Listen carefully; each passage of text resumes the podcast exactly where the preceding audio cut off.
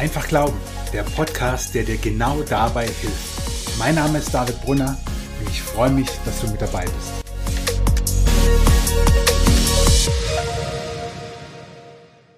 Erst Corona, jetzt der Krieg. Alles Spaltung oder was? Schön, dass du dabei bist bei dieser neuen Folge, die zugegebenermaßen nicht den allerattraktivsten Titel trägt, aber sie drückt für mich so eine gewisse Haltung aus oder eine Entwicklung in unserer Gesellschaft, der ich nachgehen will und die für mich besorgniserregend ist. Was meine ich mit Spaltung?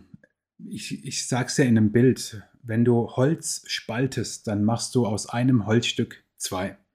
Und diese zwei sind getrennt. Die waren mal eins und jetzt sind sie getrennt. Und ähnlich erlebe ich das im Moment im Blick auf den Ukraine-Krieg. Wir haben es erlebt in der Corona-Krise und wenn du Thema wie Klimawandel oder Gendern noch mit dazu nimmst, dann siehst du ähnliche Tendenzen. Bei der Corona-Krise war es am deutlichsten, weil es uns am existenziellsten berührt hat und betroffen hat. Denn Ausgangsbeschränkungen, Zugangsbeschränkungen, je nach geimpft, getestet, genesen Status, die hatten etwas mit unserem ganz alltäglichen Leben zu tun. Und du hast es selber erlebt oder zumindest wahrgenommen, auch durch die Medien, dass es Spaltungen gab. Was meine ich damit? Natürlich nicht das Holz, sondern ich meine, dass Menschen nicht mehr zusammenkamen. Dass Menschen, die eins waren, die Freunde waren, die Familienmitglieder sind, die Gemeindemitglieder waren innerhalb einer christlichen Gemeinde, nicht mehr zusammenkamen, nicht mehr zusammenfanden, nicht mehr die Einheit lebten, weil sie sich anhand eines Themas gespalten haben. In der Corona-Krise habe ich das sehr extrem erlebt und ich nehme jetzt eben bei der Frage nach dem Ukraine-Krieg oder was jetzt das richtige Verhalten auch Deutschlands ist, ganz ähnliche Tendenzen wahr. Und genauso auch beim Klimawandel oder Thema Gendern.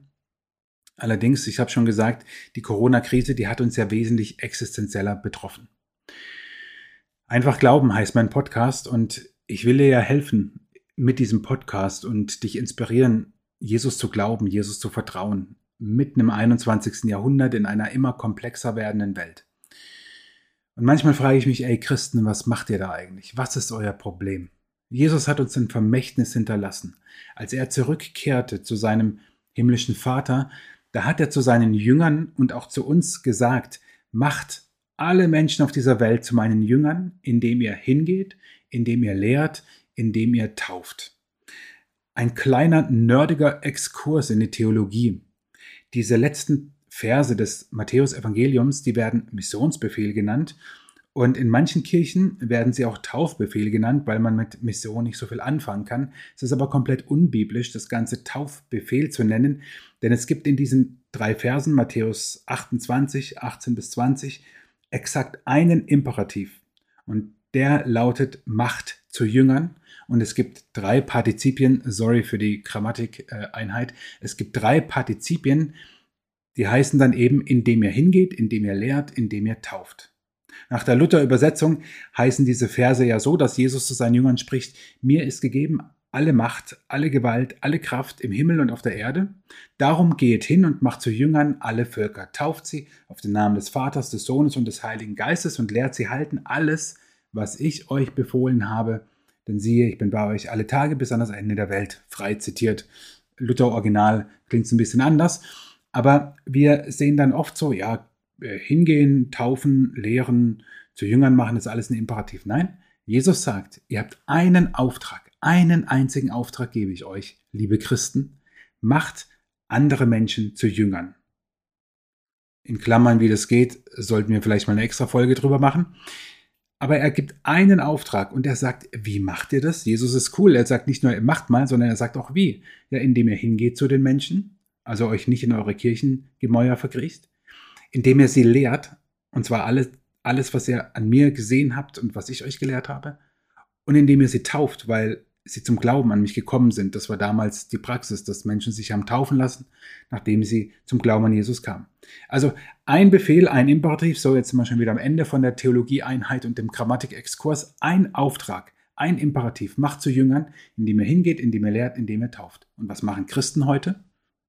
Sie zerfleischen sich, sie spalten sich, sie verlieren den Fokus oder haben sie erst den Fokus verloren und zerfleischen sich dann. Ich finde es ziemlich, ziemlich, ziemlich krass. Denn Jesus wird dich am Tage des Gerichts nicht fragen, wie standest du zu den Corona-Maßnahmen? Wie standest du zum Klimawandel? Wie hast du es mit dem Ukraine-Krieg gehalten? Nein, er fragt dich, hast du mir vertraut, mich geliebt, mich deinen Herrn sein lassen? Wenn wir das im Herzen haben, dass wir Jesus lieben, dass wir ihm vertrauen und er wirklich unser Herr ist, auch über unsere Gedanken und unsere Worte, dann ist uns der Missionsbefehl automatisch wichtig. Haben wir das nicht im Herzen, zack, kommen Nebenschauplätze in unser Herz und bekommen die volle Aufmerksamkeit. Wir nehmen von dieser Welt nichts mit. Wenn eines Tages deine letzte Stunde schlägt, dann nimmst du aus dieser Welt nichts mit, nichts Materielles, nicht deine Meinungen. Aber es lohnt sich doch für das zu kämpfen und im positiven Sinne zu streiten, sich einzusetzen, was Ewigkeitswert hat. Hat deine Meinung zu Corona Ewigkeitswert? Nein. Hat deine Meinung zum Ukraine-Krieg Ewigkeitswert? Nein. Hat deine Meinung zum Klimawandel, zum Gendern Ewigkeitswert? Nein. Ganz ehrlich, sogar in ein paar Jahren interessiert es niemanden mehr, wie du zu dem jeweiligen Thema gedacht hast. ehrlich. Wir nehmen von alledem nichts mit in die Ewigkeit. Aber wir sind aufgerufen, Menschen zu Nachfolgern von Jesus zu machen. Das ist unser Auftrag. Und ich möchte dir in dieser Folge Anregungen geben, Inspiration, und zwar fünf Topics sozusagen. Und ich kann dir nicht sagen, ob diese Topics die Lösung des Problems sind oder ob quasi der Umkehrschluss, das Nichtbefolgen dieser Topics der Grund sind, dass so viel Spaltung und manchmal auch wirklich ungutes Miteinander streiten in der Welt ist und auch unter Christen. Aber es sind fünf Gedanken, die dir helfen, mit so kontroversen Themen umzugehen. Dort, wo du merkst, oh, wow, wow, hier entzündet sich gleich was, hier spaltet sich was oder das hat die, die, die, die Kraft, die Möglichkeit, dass daraus jetzt Spaltung entsteht, auch unter Christen. Dann gebe ich dir fünf Gedanken mit. Und mir ist eines wichtig. Es sind nicht meine Ideen. Es ist auch nicht mein, mein Wunsch, weil ich jetzt die Welt zu einem besseren Ort machen will, dass wir uns vertragen und, und lieb haben und so. Nein, ich gebe dir mal ein Wort von Jesus mit. Johannes 13, Vers 34 bis 35. Dort wird Jesus zitiert und er sagt folgendes. So gebe ich euch nun ein neues Gebot. Liebt einander. So wie ich euch geliebt habe, sollt auch ihr einander lieben. Eure Liebe zueinander wird der Welt zeigen, dass ihr meine Jünger seid. Eure Liebe zueinander wird der Welt zeigen, dass ihr meine Jünger seid. Und wenn ich das lese, jedes Mal, wenn ich das lese, denke ich, all der Verwalter. Das ist doch krass, oder? Jesus sagt, eure Liebe zueinander, so wie ihr als Christen miteinander umgeht, in der Gemeinde und auch außerhalb der Gemeinde. Diese Liebe wird der Welt zeigen, also allen Menschen, die nicht an Jesus glauben, dass ihr meine Jünger seid. Das ist mal eine Challenge. Und ich sage dir, ich, ich, ich bin nicht hier und ähm, spreche diesen Podcast in dem Gewissen und mit der Haltung, dass ich alles super mache. Überhaupt nicht, gar nicht. Ich falle genauso. Diese Gedanken, die ich dir gleich mitgebe, diese fünf Topics, die sind auch für mich immer und immer und immer wieder eine Challenge. Und es geht nicht nur darum, dass du diese fünf Topics dir zu Herzen nimmst, diese fünf, ja, ich würde schon sagen, Haltungen, wenn es um deinen Umgang mit mit Christen geht, sondern nimm's überhaupt, was deinen Umgang mit heißen Themen betrifft. Mit Themen, wo du weißt, oh, das hat das Potenzial, dass hier Spaltung geschieht, dass aus einem zwei werden, dass Menschen sich entzweien, dass sie nicht mehr zueinander kommen, dass Beziehungen kaputt gehen, nur aufgrund von einer Haltung zu einem gewissen Thema.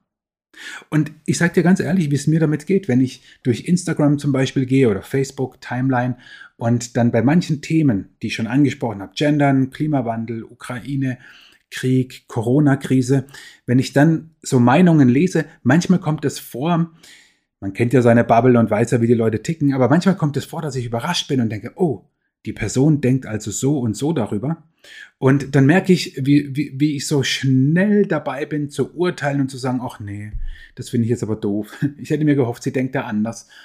Und das ist nicht gut. weil es ist nicht Fokus. Gleichzeitig, jetzt bitte nicht falsch verstehen, sage ich damit nicht, es ist vollkommen egal, wie du dich dazu äußerst und was du darüber denkst. Überhaupt nicht. Ich habe zu all diesen Themen eine ganz dezidierte Meinung. Und das weißt du teilweise auch und hast in den Podcast schon mitbekommen. Also sowohl zu Corona und den, dem Umgang, die ganzen Maßnahmen, die wir hatten, der Ukraine-Krieg, Klimawandel, da habe ich ja jetzt erst eine Folge dazu gemacht und auch zum Gendern. Ich habe eine ganz klare Meinung. Aber es darf nicht der Mittelpunkt meines Herzens sein. Und ich gebe dir jetzt fünf Gedanken mit, fünf Topics, wie wir gut damit umgehen können, wenn wir solche Themen haben, wo wir merken, oh, oh, oh, das kann jetzt zu Spaltung führen, dass eben Menschen sich entzweien und ganz schlimm, dass es in Gemeinden, dass es unter Christen geschieht. Denn nochmal, die Liebe, die Christen zueinander haben, die zeigt nicht Christen, dass sie Jünger von Jesus sind. Ich gebe dir diese fünf Topics schon mal. Erstens, erneuer dein Denken. Zweitens, bete für Verantwortungsträger. Drittens, liebe und segne deine Feinde. Viertens, stifte Frieden. Und fünftens, als eine Art Zusammenfassung, lebe die Kultur des Himmels. Ready? Wir gehen diese fünf Dinge durch. Und du kannst dir mal überlegen, was hat dich gerade so besonders angesprochen, dort zuzuhören und bei den anderen Dingen zu suchen, was inspiriert dich. Erneuer dein Denken. Paulus schreibt im Römerbrief, Kapitel 12, Vers 2 folgendes.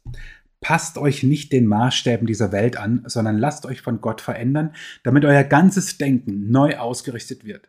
Nur dann könnt ihr beurteilen, was Gottes Wille ist, was gut und vollkommen ist und was ihm gefällt. Paulus sagt gleich am Anfang, passt euch nicht den Maßstäben dieser Welt an. Und wenn ich so manche Diskussionen bei diesen heißen Themen beobachte, dann denke ich, alter Schwede, da wird einander gerichtet und verurteilt und einem anderen kein gutes Haar gelassen.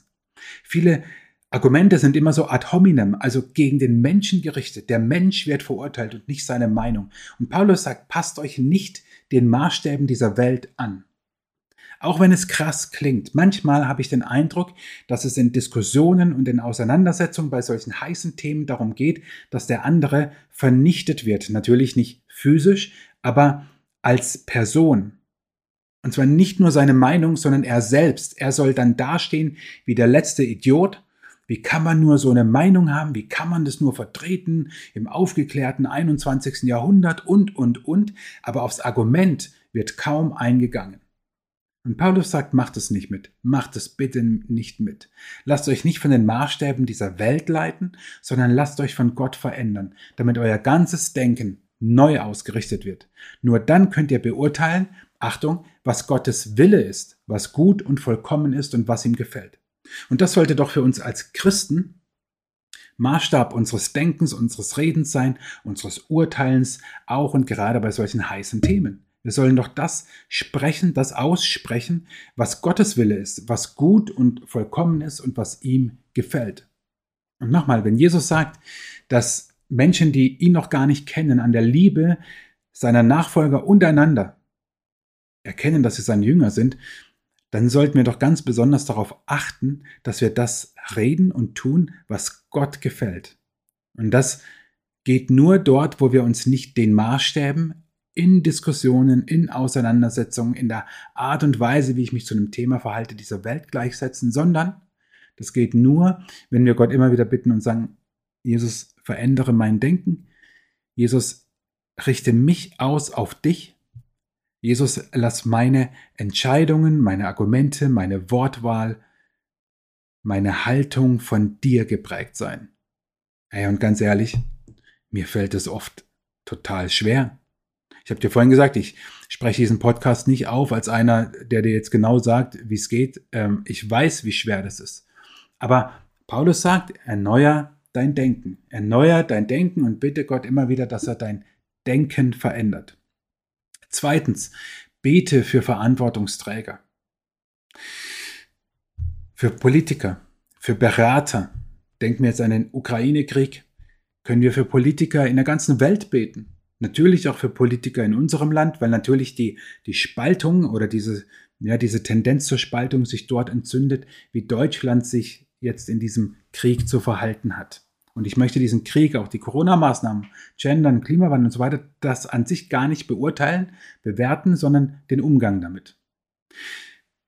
Auch Paulus ist es, der im Neuen Testament schreibt, in 1 Timotheus 2, Vers 2, betet besonders für alle, die in Regierung und Staat Verantwortung tragen, damit wir in Ruhe und Frieden leben können, ehrfürchtig vor Gott und aufrichtig unseren Mitmenschen gegenüber.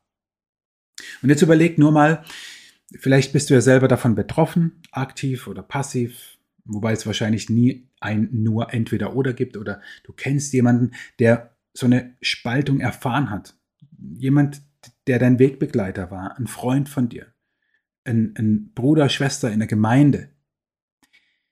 Und ihr seid entzweit.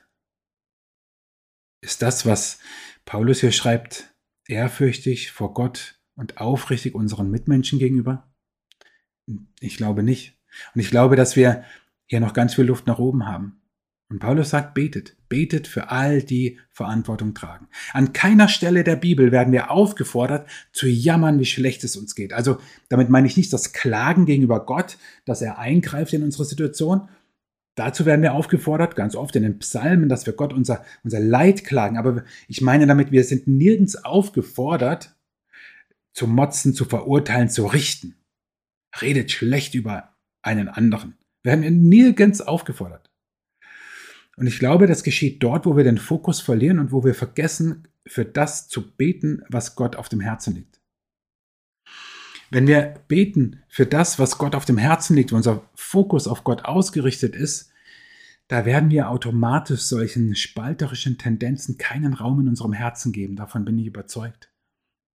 Und Paulus sagt, betet, betet für die, die in Regierung und Staat Verantwortung tragen. Und deswegen bitte ich dich, bete für unsere Politiker, bete für Politiker anderer Länder, für ihre Berater, bete. Dritter Gedanke, liebe und segne deine Feinde.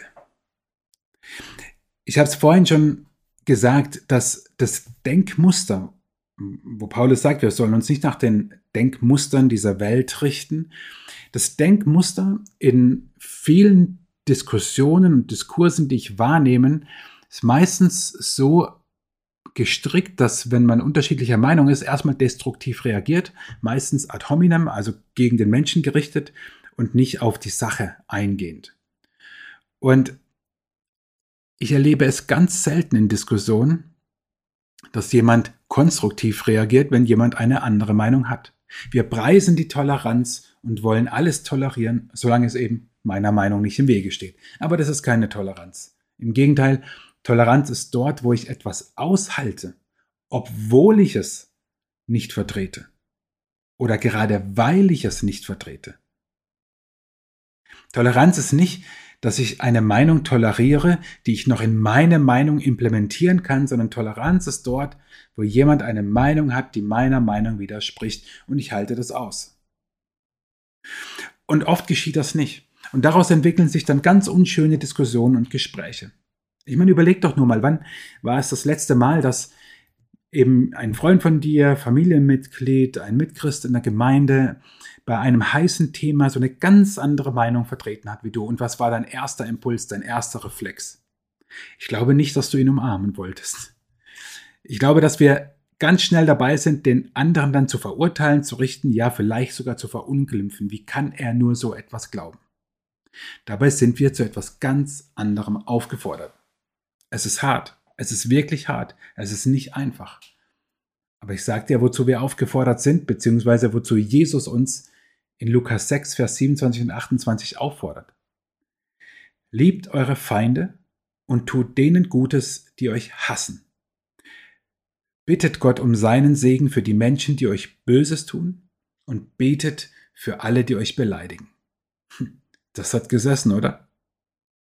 Und da redet Jesus von Feinden. Und jetzt sage ich noch nicht mal, dass in Auseinandersetzungen, selbst dort, wo es um die heißen Eisen geht, der andere dein Feind ist. Überhaupt nicht. Muss ja gar nicht so sein.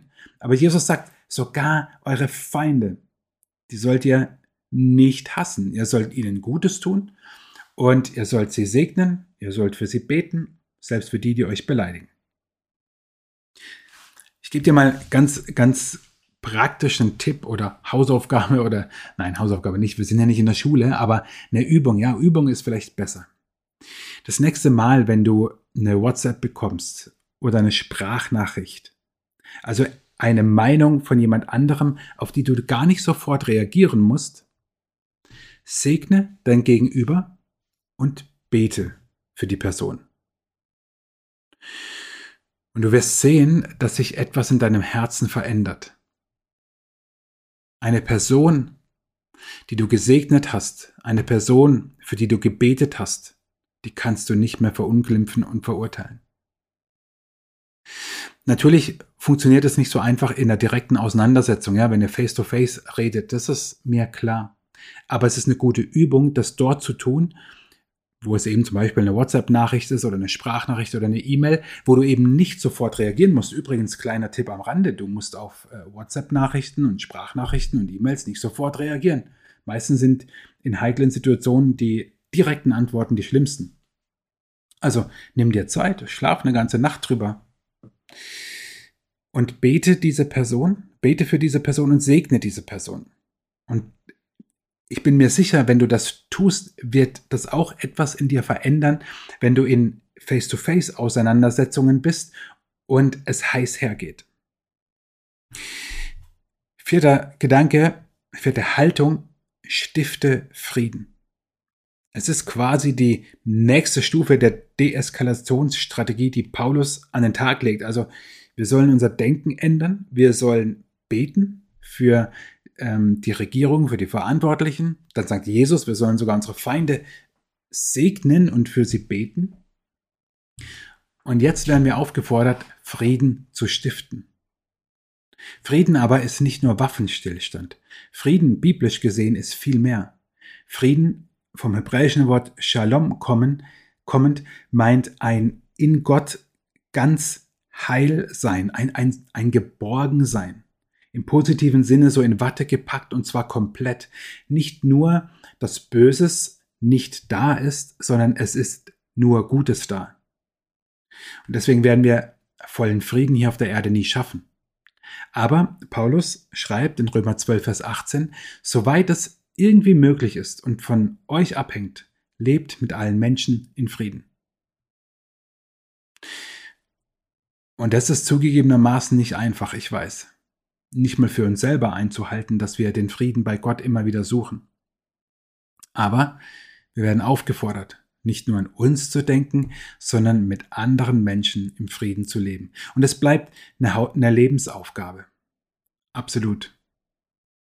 Aber wenn wir auf den momentanen, auf die momentanen Felder schauen, Corona, Ukraine-Krieg, Gendern, Klimawandel, so diese ganzen heißen Eisen, dann ist es doch eine gute Übung zu sagen, okay, ich will nicht nur für diejenigen beten und sie segnen, die mir quer kommen, ich setze alles daran, dass ich mit diesen Personen im Frieden lebe. Weil überleg mal, wir würden es durchziehen. Wie krass wäre das? Nochmal, mir geht es nicht darum, hier der Weltverbesserer zu sein. Überhaupt nicht. Ich versuche nur, biblische Prinzipien auf solche heißen Themen anzuwenden. Letzter und fünfter Gedanke, und der ist so ein, ja wie zusammenfassend fast schon, lebe die Kultur des Himmels. Das ist das, was ich mir zusammenfassend wünsche für uns Christen, dass wir die Kultur des Himmels leben. Ich rede gerne von der Kultur des Himmels, also die Kultur, die Christen leben sollen. Was meine ich damit? Die Kultur des Himmels ist durch die gesamte Kirchengeschichte hindurch, also seit 2000 Jahren, immer konträr zur herrschenden Kultur. Aber nicht als trotzige Rebellion, sondern als mutiges Bekenntnis. Das begleitet Christen, seit es Christen gibt. Die krasseste Form ist bis heute dort, wo Christen wegen ihres Glaubens verfolgt werden und selbst ihre Verfolger segnen und für sie beten. Christen leben immer eine konträre Kultur, weil sie die Kultur des Himmels leben. Natürlich, ich wünsche mir gute Politiker, ich wünsche mir weise Entscheidungsträger in all diesen schwierigen Themen, die wir haben. Gar keine Frage. Mein Vertrauen und meine Hoffnung setze ich aber in Jesus. Ich will nicht rebellieren, ich will nicht kapitulieren, sondern ich will zu meinem Glauben stehen. Und ich will auch in meinem nicht christlichen Umfeld, in dieser nicht christlichen Gesellschaft etwas Gutes bewirken. Und das geht, egal mit welcher Regierung, egal mit welcher Politik und egal mit welchem Reizthema. Du und ich, wir sind nicht aufgefordert zu spalten, sondern wir sind aufgerufen, als Christen die Kultur des Himmels hier auf der Erde zu leben. Denn jede Politik setzt nur die Rahmenbedingungen. Gefüllt wird das von Menschen wie dir und mir. Und Christen leben, seit es sie gibt, eine Kultur, die nicht von dieser Welt ist, sondern eine, eine göttliche, eine himmlische Kultur. Was bedeutet das für uns? Wir sollen Gesellschaft unabhängig von ihrer Regierung, unabhängig davon, wie Themen platziert werden, unabhängig davon, ob du jetzt sagst, die Politiker entscheiden im Thema XY so, wie ich das gerne hätte oder nicht. Wir sollen unsere Gesellschaft, unser Umfeld gestalten, prägen, formen und inspirieren. Und das heißt beim besten Willen nicht Redeverbot. Ich bitte dich, mich nicht so zu verstehen, dass es jetzt vollkommen egal ist, was irgendwo entschieden wird. Überhaupt nicht. Es ist nicht egal. Es ist überhaupt nicht egal. Aber die Frage ist, wie äußerst du dich und wie lebst du das? Was ist in deinem Herzen und kommt dann durch deinen Mund auch zum Vorschein oder durch deine Taten zum Vorschein? Entzweist du? Spaltest du? Kapitulierst du? Rebellierst du? Oder lebst du eine göttliche, eine himmlische Kultur des Friedens, der Annahme, auf die Herzenshaltung kommt es an. Für mich ist das krasseste Beispiel dieser Kultur des Himmels im Alten Testament. Und zwar in dem Moment, als das Volk Gottes im sogenannten babylonischen Exil war.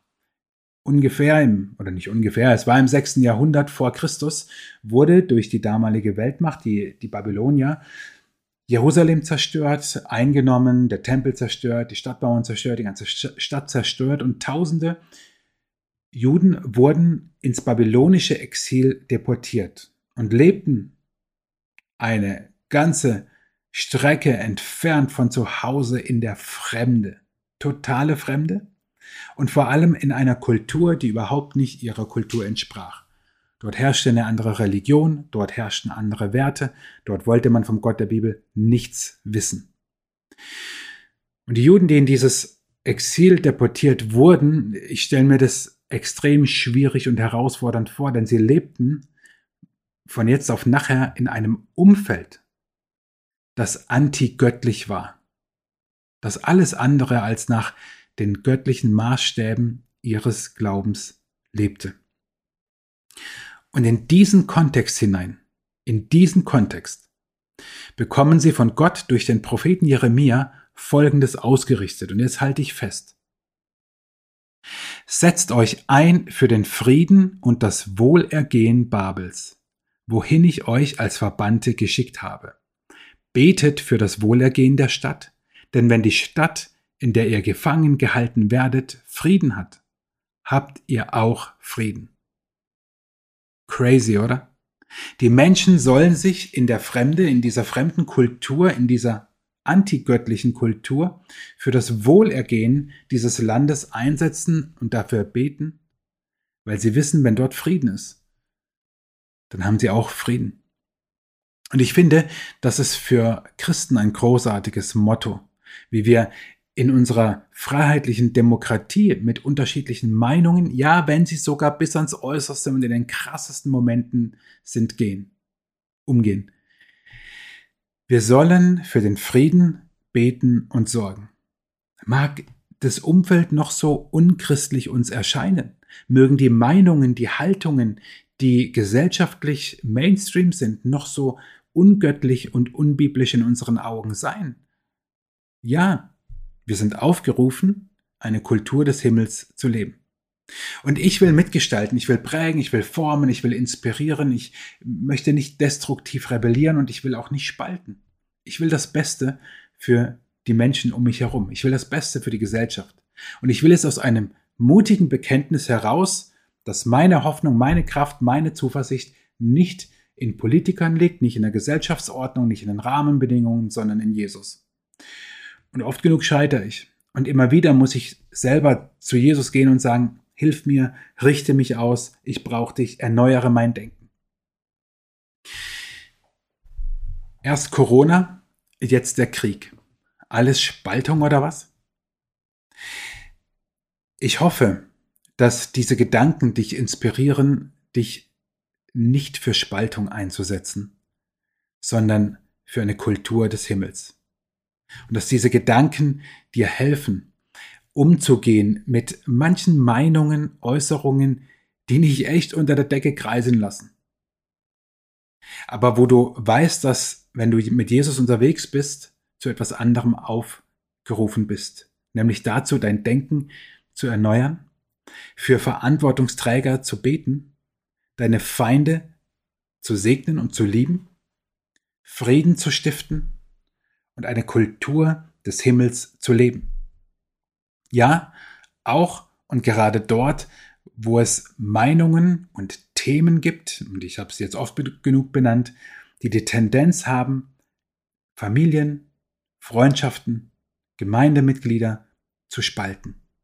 Dazu sind wir nicht berufen. Wir sind berufen, eine Kultur des Himmels zu leben als Christen. Und ich wünsche dir, dass diese Gedanken dich inspirieren. Und wenn es ein bisschen viel war, hör es dir nochmal an. Ich sag dir gleich nochmal diese fünf Punkte, weil du vielleicht sagst, okay, an dem einen will ich ganz besonders dran arbeiten oder den möchte ich umsetzen. Erneuere dein Denken, bete für Verantwortungsträger, liebe und segne deine Feinde, stifte Frieden und lebe eine Kultur des Himmels. Ich hoffe, diese Folge hat dich ermutigt und inspiriert dich, einfach zu glauben in einer immer komplexer werdenden Welt. Ich bin dir dankbar, wenn du den Podcast weiterempfiehlst, wenn du ihn teilst, wenn du ihn kommentierst, wenn du ihn bewertest. Das hilft, dass dieser Content sichtbar ist, auch für andere. Wenn es dich inspiriert, dann soll es auch andere inspirieren. Ich freue mich, wenn du das nächste Mal auch wieder mit dabei bist und bis dahin wünsche ich dir alles Gute und Gottes Segen. Ich hoffe, diese Folge hat dich ermutigt und inspiriert, einfach zu glauben. Schreib mir gerne dein Feedback und deine Fragen an info at david-brunner.de oder auf Instagram. Ich freue mich, von dir zu lesen.